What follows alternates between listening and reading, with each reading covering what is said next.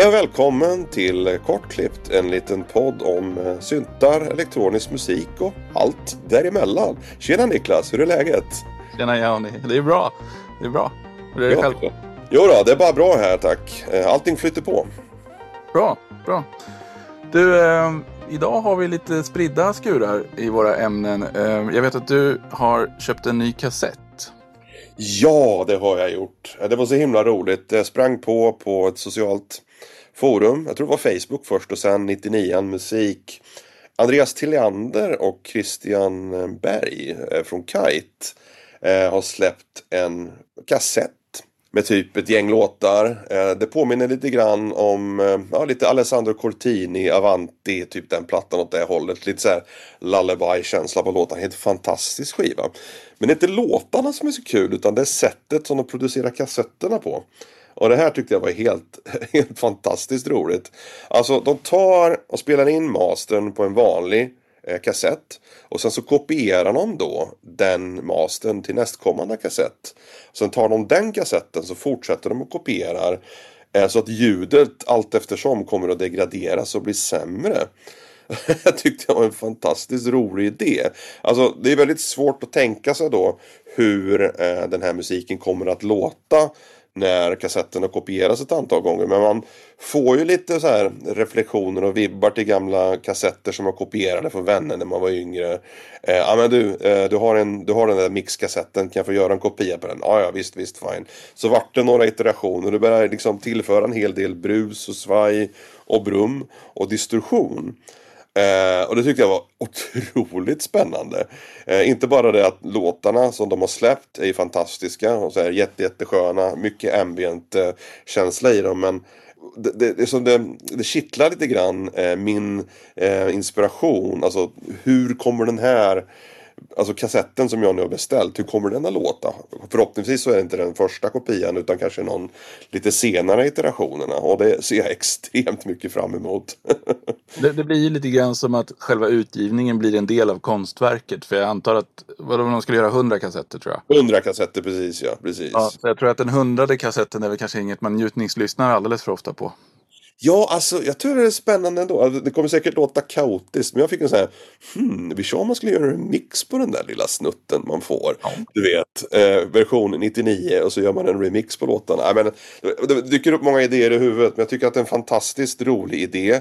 Både som konstform, men även en musikalisk grej. För att Eh, det som är så roliga med musiken, vi ska ju nämna det också att eh, bandet heter Wind and Fire. Och kassetten heter WF, WF1 tror jag och finns på Bandcamp. Så man googlar på Wind and Fire. Eh, släpps på Tillianders egna lilla bolag Repeatel. Så där, där bör man kunna hitta den. Vi kan också länka den i Soundcloud kan vi göra. Absolut. Nej men eh, det påminner lite grann om den här snubben som jag hade tänkt att jag skulle kolla upp exakt vad han hette inför det här. Men han Lucien någonting. Eh, I'm sitting in a room har han spelat in och så spelar han upp det runt, runt, runt. Ja, just det, just det. Det, det som är intressant med den är väl att, att det är väl en, en mikrofon som tar upp inspelningen så att själva rummet, eh, resonanser och sånt där ändrar klangen på det som spelas in. Så det är ju en annan form av akustisk degradering snarare än, än bara liksom kassettkopieringsbiten. Jag har faktiskt inte hört den grejen, eh, hur den låter, utan jag har bara hört talas om det. Ja. Nej men den finns ju samplad i olika låtar. Bland annat eh, 20 Hertz då som jag mixade och masterade förra hösten. För förra hösten. Han hade med i en av sina låtar till um, Lamours um, julkalender det året. 2021 blir det då, då. Och alltså det här är ju ett 40 minuter långt stycke. Det finns på eh, Youtube. Att det är bara att söka på det. I'm sitting in a room. Eller något sånt där. Och alltså efter bara 20 minuter så är det ju väldigt, väldigt förändrat. Eh, så det ska bli väldigt intressant att höra hur den här kassetten låter. För, för den blir ju liksom elektroakustiskt förändrad i och med att ljudet går genom kretsar och sen ner på ett band. Och liksom förändras då magnetiskt. Jag hoppas ju på mycket svaj. Eh, nu vet inte jag eh, vilka typ av bandspelare de använder. Men de är säkert ganska moderna. Men någonting som jag tycker om det är ju när ba- band svaj och fluktuerar. Typ gamla analog eh, delay och sånt där. Tape delay har ju en viss charm i det här svajet. Men det är kanske någonting som jag inte kommer att få uppleva. Men jag kan alltid hoppas. hoppas. Han skrev på 99, Andreas, vad han hade gjort. Eller att, vilken bandare han hade använt och eh, att han hade fått ta på någon som var lite taskigt skick. Så att på bara 10 kopior så hade det degraderats alldeles för långt. Liksom. Så okay. han fick den uppfräschad då. Mm. Eh, men det är en, alltså, en kul grej också. Det där med eh, analog delay svaj. Jag håller på med en låt just nu där jag eh, gör lite så här dubbekon och lite grejer. Och jag tycker att de lät lite för statiska. Jag använder eh, eh Soundtoys eh, Echoboy Junior. Det är min go-to delay-plugg. Så jävla bra är den. Helt fantastisk. Eh, men då har jag upptäckt då att om man, om man ställer delay-tiden på den tid man vill ha i, i musikalisk benämning då, så säg en åttondel då. Mm. Eller en åttondel eh, punktuerad brukar man ju köra på dubb. Ja, skitsamma. Och sen så byter man från, tid, från eh, musikalisk tid till riktig tid eller vad man ska säga. Så man får den i millisekunder. Då kan jag i Bitwig modulera den några millisekunder fram och tillbaka med en liten fluktuerande slumpsignal. Så då får jag ett svaj-eko. Och det låter så jäkla gott i den där burken. Ja, det, det blir som ett korus nästan. Jag vet Arturia har ju någon, eh, någon eh, variant på Eh, Rolands gamla Space Eco som låter väldigt, väldigt bra. Det har de sån här wow en flutter ratt man kan dra på. Jag tror väl att den gör någonting där också, att den får liksom bandet eller då Alltså en, en emulation av bandet och, och, och, inte gå med samma hastighet hela tiden. Och det är ju en väldigt skön effekt. Men även om du överdriver den här grejen, att du verkligen liksom saktar ner bandet och ökar på bandet så får du en sjukt roligt rum där. Och så lägger du ett fint reverb på det också i slutändan så får du så här Ja det, det blir så här magiska, magiska dubbklanger. ja, och nu insåg jag ju att, att den stora Ecoboy kanske har det där i någon av sina style-grejer. Så att jag kanske har gått över ån efter vatt. Säkert. Nej men alltså, jag tycker det är viktigt det där att göra på det sättet som man själv är bekväm med. Eh, och framförallt att du liksom eh, i detalj kan styra hur du vill modulera det också tror jag är viktigt. Eh, även om det finns en ratt som kör modulate så gör någonting magiskt i bakgrunden så förstår man ändå inte riktigt vad som händer. Jag tror att det kan vara en litet plus faktiskt. Om man behöver diala tillbaka eller justera tillbaka det om det blir för mycket till exempel. Sen är det ju en smaksak naturligtvis, men personligen så tycker jag att många analoga delayer och deras emuleringar låter för mufflat. Att det har liksom tagit ner för mycket av de höga frekvenserna så att man tappar känslan för dem. Är det, är det Nils Fram som kör Space Echo och Juno 60 tror jag? Eh, så har han, eh, vad heter det, tonhuven eller de här rullbanden eller vad det är någonting. Där har han exponerat. Och sen så bromsar han det med, med, med handen. När han spelar så blir det så grejer som är riktigt snyggt. Och det har inte jag hittat något bra sätt att emulera på. Just när man stoppar och startar band på ett snyggt sätt. Eller i alla fall bromsar lite, lite grann med de artefakterna som man får. Annat än att bara dra på tidsratten. Men jag tror inte det är riktigt samma sak. Nej, ja, du menar i en plugg då alltså? Ja, precis i en plugg ja. Nej, du menar att, ja, att man kanske modulerar eh, eller automatiserar hastighetsratten då, eller tidsratten? Precis, precis. Men det händer ju någonting. Det blir ju en acceleration när man släpper. Och den blir väl inte likadan kanske när man drar på tidsratten. Det går säkert att emulera. Ja, en liten, ett litet sidospår kanske för ett annat avsnitt. ja, det skulle vi kunna ta en annan gång. Men det är intressant. Delay är en favoriteffekt och mm. att få det riktigt snyggt eh, kan vara svårt ibland. Mm, mm. Men en annan sak som vi tänkte ta upp idag apropå kassetter och kassettdegradering är distorsion. Yes. Distorsion är ju också en favoriteffekt. Men eh, jag har ju klagat ett antal gånger på att jag tycker digitala distorsionspluggar inte riktigt låter så jäkla skönt. Så eh, jag har gått på en liten äventyrsresa höll jag på att säga. Jag har försökt forska i vad det här kan bero på. Mm. Och se ifall jag har, kan råda bot på det. Så att jag tänkte vi, vi, vi börjar med lite grundläggande teori och hur jag har tänkt. Och sen vad jag kom fram till.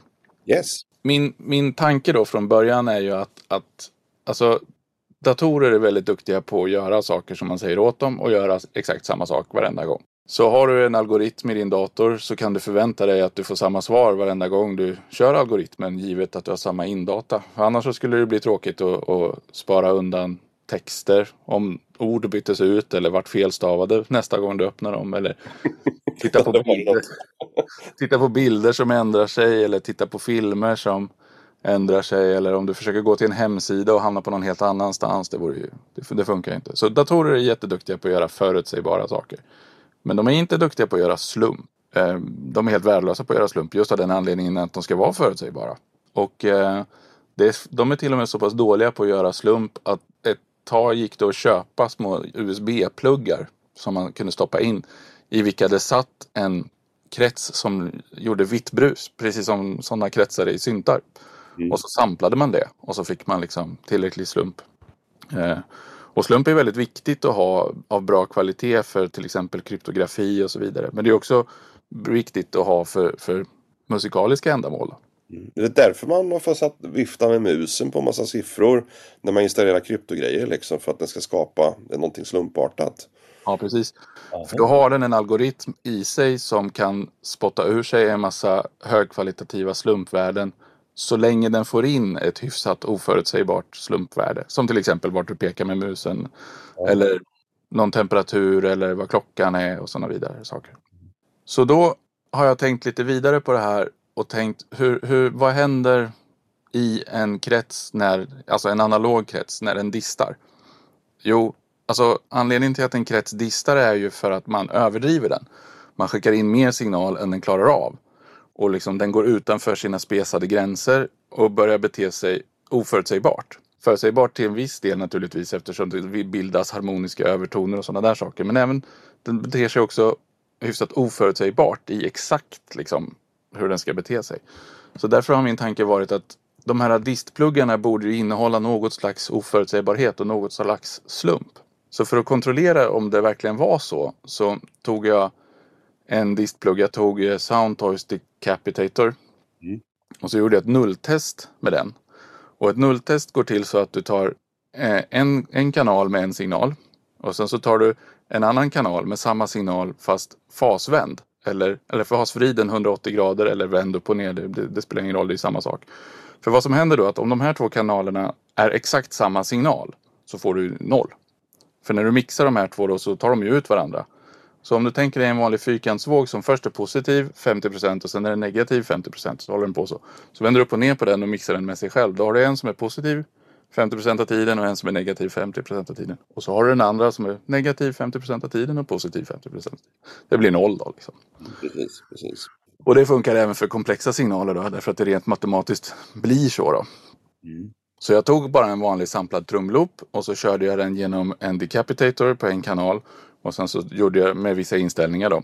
Och sen så duplicerade jag den kanalen och fasvände den. Och så mixade jag ihop de två. Och mycket riktigt så blir det ju noll. Det blir ingenting kvar.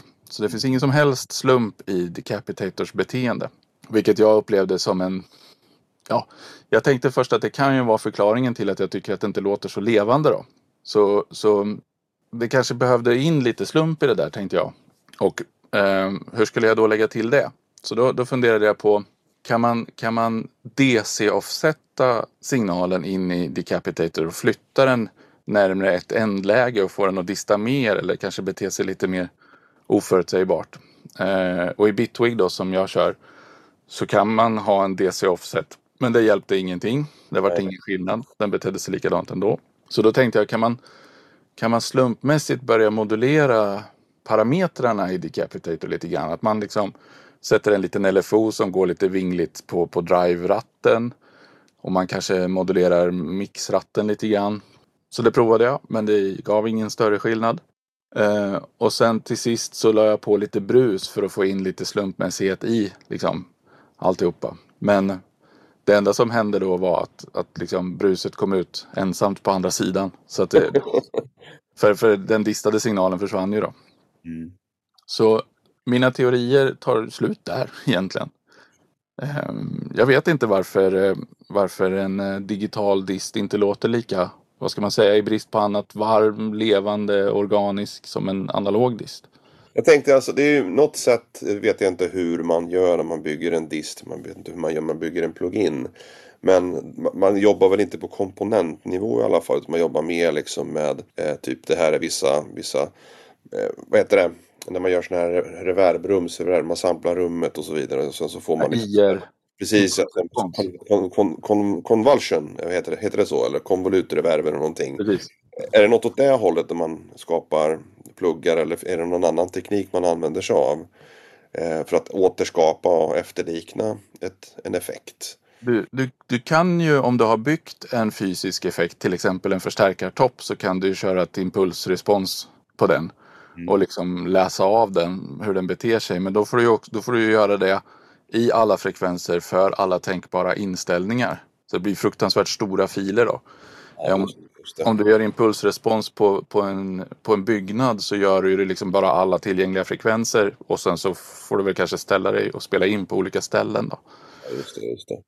Så det, det, är väl inte riktigt den typen av teknologi man använder. Det, det jag ville tänka på, eller tänk, kom att tänka på, det är ju Roland hade någonting som de kallar för Analog Circuit Behavior, ACB teknik där de istället för att använda då den konventionella metoden som jag tyvärr inte vet vad den är eh, istället för det så emulerade de vad de elektriska komponenterna gör.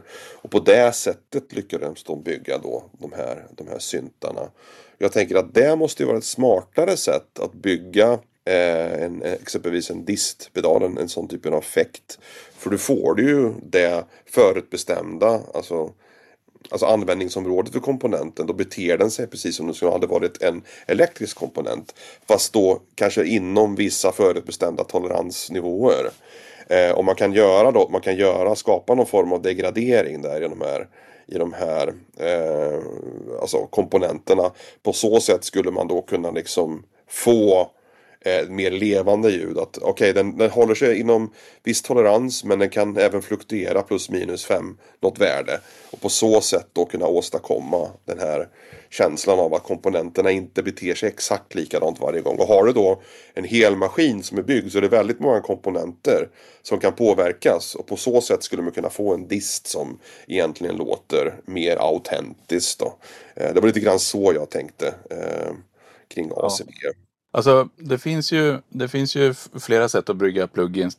Du kan ju dels skriva rena algoritmer rakt upp och ner. Liksom. Så att, för att ta ett jätteenkelt exempel. Om du, om du får in en sampling och sen så får du in en sampling till. Så ut, det du skickar ut är hälften av skillnaden mellan de två. Alltså den första samplingen plus hälften av skillnaden mellan dem. Och så håller du på sådär hela tiden. Då får du ett lågpassfilter. Egentligen. Ja. Så det är en jätteenkel algoritm för att, för att göra ett lågpassfilter. Och sådana algoritmer kan du naturligtvis göra för, för vilken typ av audioeffekt du vill. Mm. Så, så du kan göra så med distar till exempel. Du kan göra så med wave shapers och kompressorer och vad du vill. Va? Men det som du pratade om, det här ACB, påminner väldigt mycket om ett program som jag träffade på på tidigt 2000-tal i någon skolmiljö någonstans som hette P-Spice. Mm. Och det funkar så att du, du bygger upp en elektrisk krets i den och sen så kan den räkna ut spänningar och strömmar runt om i den kretsen. Och även då för växelspänningar så att du kan ju göra, du kan ju designa, designa audiokretsar i den då. Mm. Och på den tiden så fanns ju inte datorkraft nog att göra det där i realtid utan du fick ju liksom låta den kompilera och fundera lite grann så kunde du hitta sådana saker. Så att göra, det, göra den grejen i en audioapplikation funkade ju inte då. Men det där ACB som du nämner låter ju väldigt likt det då. Eh, men, men det som jag tror är problemet, även om du lyckas få till det, eh, är att när du kommer in på distorsion så, så det, du, det du per definition gör är ju att driva komponenterna förbi sitt spesade område. Mm, mm, mm. Så då måste den här P-Spice eh, emuleringen veta det också. Så då om du har ett motstånd eller en transistor eller en diod av ett visst tillverkat märke vid en viss temperatur med en viss insignal, då får du en specifik utsignal. Jag tror det där är svårt. Ja, alltså, jag har ju själv gjort tester, inte tester, utan av egen, på e-, egen erfarenhet. När jag exempelvis man har en klassiska trummaskin och en bas som man spelar samtidigt. Eh, och så distar man då dem. Man grupp, lägger dem i en grupp och sen så lägger man en dist på mastern i, i datorn i sin DAV det låter ju som du säger, det låter likadant vid varje rörelse, vid varje moment. Men om jag gör det innan, det vill säga kopplar mina två instrument genom en analog mixer och har en dist på, på mastern out, så låter det som någonting helt annat ibland. Eh, nästan som man, för att det, det, som händer, nu vet inte vad det är som händer, men om man stoppar in två stycken olika komponenter genom disten så beter den sig så himla olika för varje slag som kommer. Det är nästan som att den skapar melodier kring, kring rytmen, vilket egentligen inte händer i datorn alls. Eh, det jag tycker är så himla märkligt. Eh, och det måste ju ha någonting med det, du, med det du säger att det är liksom, ja, det är väldigt deterministiskt. Det kommer att bli likadant varje gång. Sen funderar jag då på i och för sig då om du, om du kör en trummaskin och en bassynt genom en mixer och distar dem där. Så kan det kanske vara tidsfluktuationer där. Så att ibland så kommer trumman och basen exakt samtidigt. Ibland är de förskjutna någon millisekund. Medan i en dator så kanske du har två stycken loopar. Som då är ju likadana hela tiden. Ja. Så det kan ju vara sådana saker också. Men det är alltid gott att och, och, och liksom dra ner regeln och dra upp gainen istället på när man spelar in någonting. Ja men absolut, det är det. Jag tycker ju om och, och framförallt när det finns preampar i syntar som i Matriarch till exempel i Sub 37an. Preampar, nu säger jag fel, man kan överdriva i mixen. Så blir det alltid så mycket bättre analogt än jag någonsin har lyckats med få en DAV. Så att jag vet inte, det är en svår nöt att knäcka den där alltså. Det, jag vet inte vad jag ska säga. Nej, och, och, är det någon där ute som har lite inspel på det här så får ni jättegärna höra av er till oss. För, för jag har nästan gått bet på, på varför jag inte tycker om digital distar. Sen kan det ju finnas mycket bättre pluggar än de jag har använt. Och, och eh, jag har ju den här Devilock Deluxe också från Soundtoy så den tycker jag är riktigt skön. Ja, det finns många bra distar, absolut. Jag har ju även den här Coldfire från Arturia som jag tycker är extremt bra. Eh, den har ju två stycken distar man kan köra parallellt eller seriellt och tre eleforer och envelopes och sequencers och allt möjligt. Så man kan få den att låta som, ja, precis vad man vill egentligen. Men då får man ju gå in med andra förutsättningar när man gör sin sounddesign. Att man kanske, jag har ju sönder saker mångt och mycket mer på högre nivåer i min DAV än jag skulle ha en analog variant. För jag kan inte få den att bli så här extra super ultra trasig. Eh, så det där gillar jag då verkligen Decapitator och även Arturias Coldfire väldigt mycket. Att de går verkligen att få det här tokknasiga ljudet om man vill. Mm. Men då hör man ju att det är digitalt också. Så, så det är ju det är det man vill ha. Jag tänker på i, i dina projekt uh, Ultarm och MZ412 så ingår det väl ganska mycket dist här och där? Massor med dist. Jag har ju eh, min absoluta favorit just nu är ju Lyra 8 inbyggda dist. Den är helt fantastisk. Eh, och den är ju på den nivån att vad man än gör med den så låter den eh, bra. så att det, det, är nästan som man skulle kunna vilja kö köpa den här. De, de har gjort en jag tror det är Delayet kanske de har gjort. Jag minns inte, jag minns, minns, inte om de gjorde disten. Men jag skulle vilja ha den kretsen separat. För att den låter extremt varmt och extremt trevligt. Och det var en ratt. Typ dist av och på liksom. Eller ja, en attenuator då, typ max eller min dist. Eh, och sen har jag lite pedaler. Jag har någon Metal Zone. Jag har någon fast pedal, en Imperial från Solid Gold Effects. Som jag använder mycket. Eh, så att jag har några diskpedaler. Jag känner att jag behöver inte ha massor utav dem. Men när man väl vill ha det där ljudet så tar jag hellre fram min Metal och använder en, en uh, dist i dubben faktiskt. Mm. det är så jag känner också när man skapar. När jag gör rytmer, jag har mycket rytmiskt material i Urvetarm till exempel. Och när jag kör dem genom pedalerna så får den, den helt andra typer av känsloartefakter. Och just MT2 är bra på det sättet. Den har ju en parametrisk EQ också. Så man kan ju på ett väldigt exakt sätt bestämma vilka delar i ljudet man vill accentuera. Eller om man vill skära bort någonting. Och på, då, på det sättet kan man väldigt snabbt och enkelt skapa ett helt nytt sound. Eh, med det instrumentet man spelar in. Enda nackdelen är väl att om man väl spelat in det så är det ju klart. Då sitter det på tejp. Då kan man inte ändra på det. Men det kan vara gott det också ibland. ja, det kan ju vara bra för den kreativa processen. Jag hade ett antal Mogerfoger-pedaler ett tag och de distade jätteskönt på, på ingången. Så ibland kunde jag köra dem liksom utan att ha själva effekten påverkande särskilt mycket. Mm. Eh, minimogar distar jätteskönt på externingången. Särskilt det här rundgångstricket när man kör tillbaka den i sig själv. Men, men även köra andra saker genom den blir jätte, jättesnyggt. Just preamps är någonting som är intressant, väldigt intressant. Jag använder det mycket när jag spelar in sång med teleskop till exempel. Eh, och då finns det ju då vissa av de äldre preampsen som Arturia har byggt.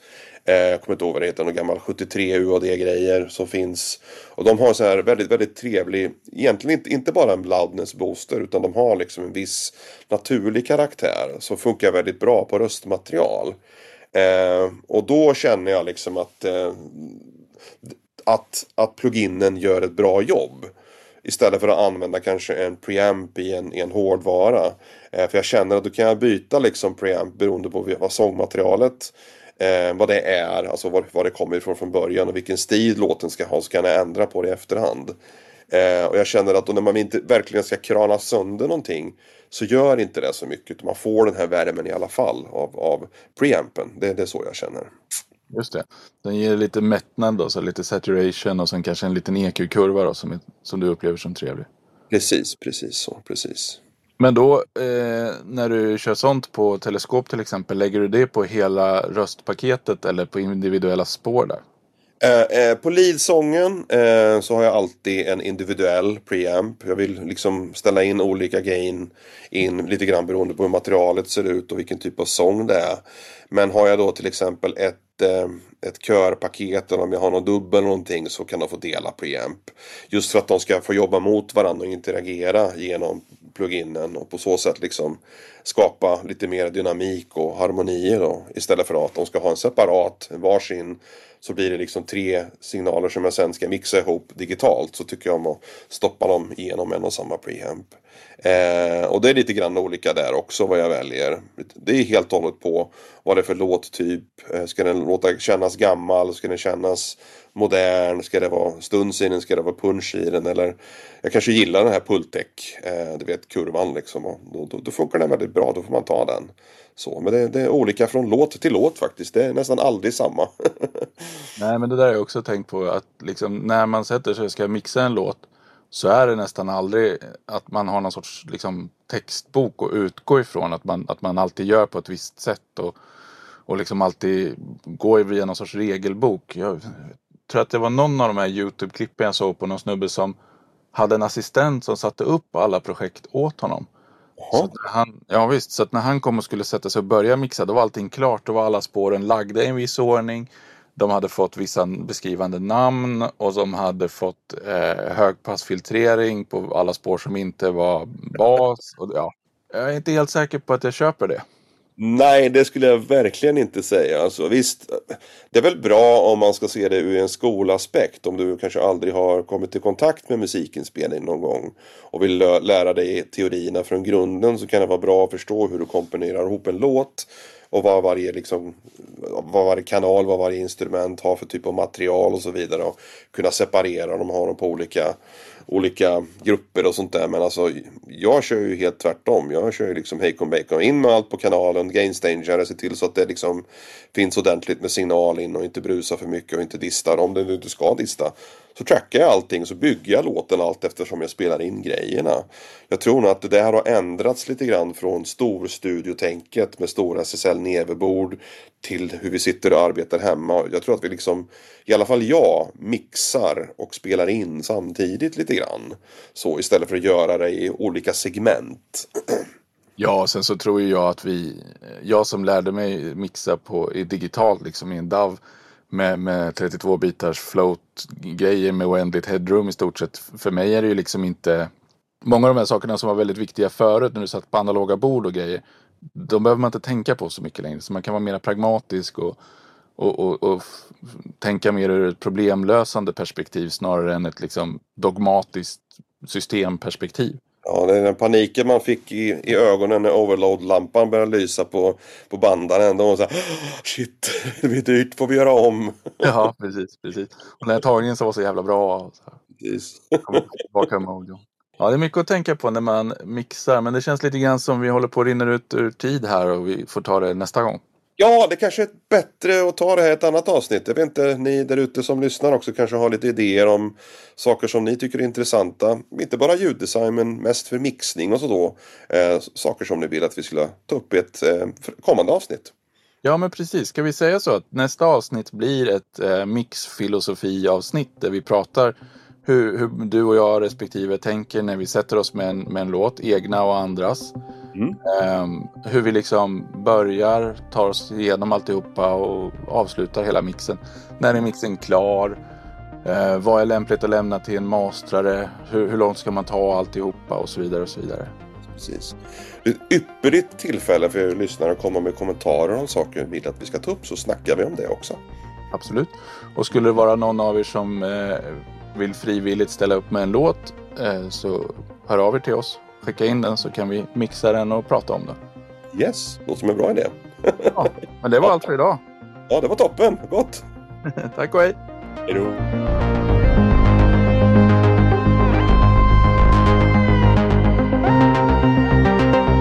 Och sen glömde jag att, att eh, nämna att det bästa jag fick till när jag satt och lekte med den här disken var en grej som jag lärde mig av han Dan Warhol.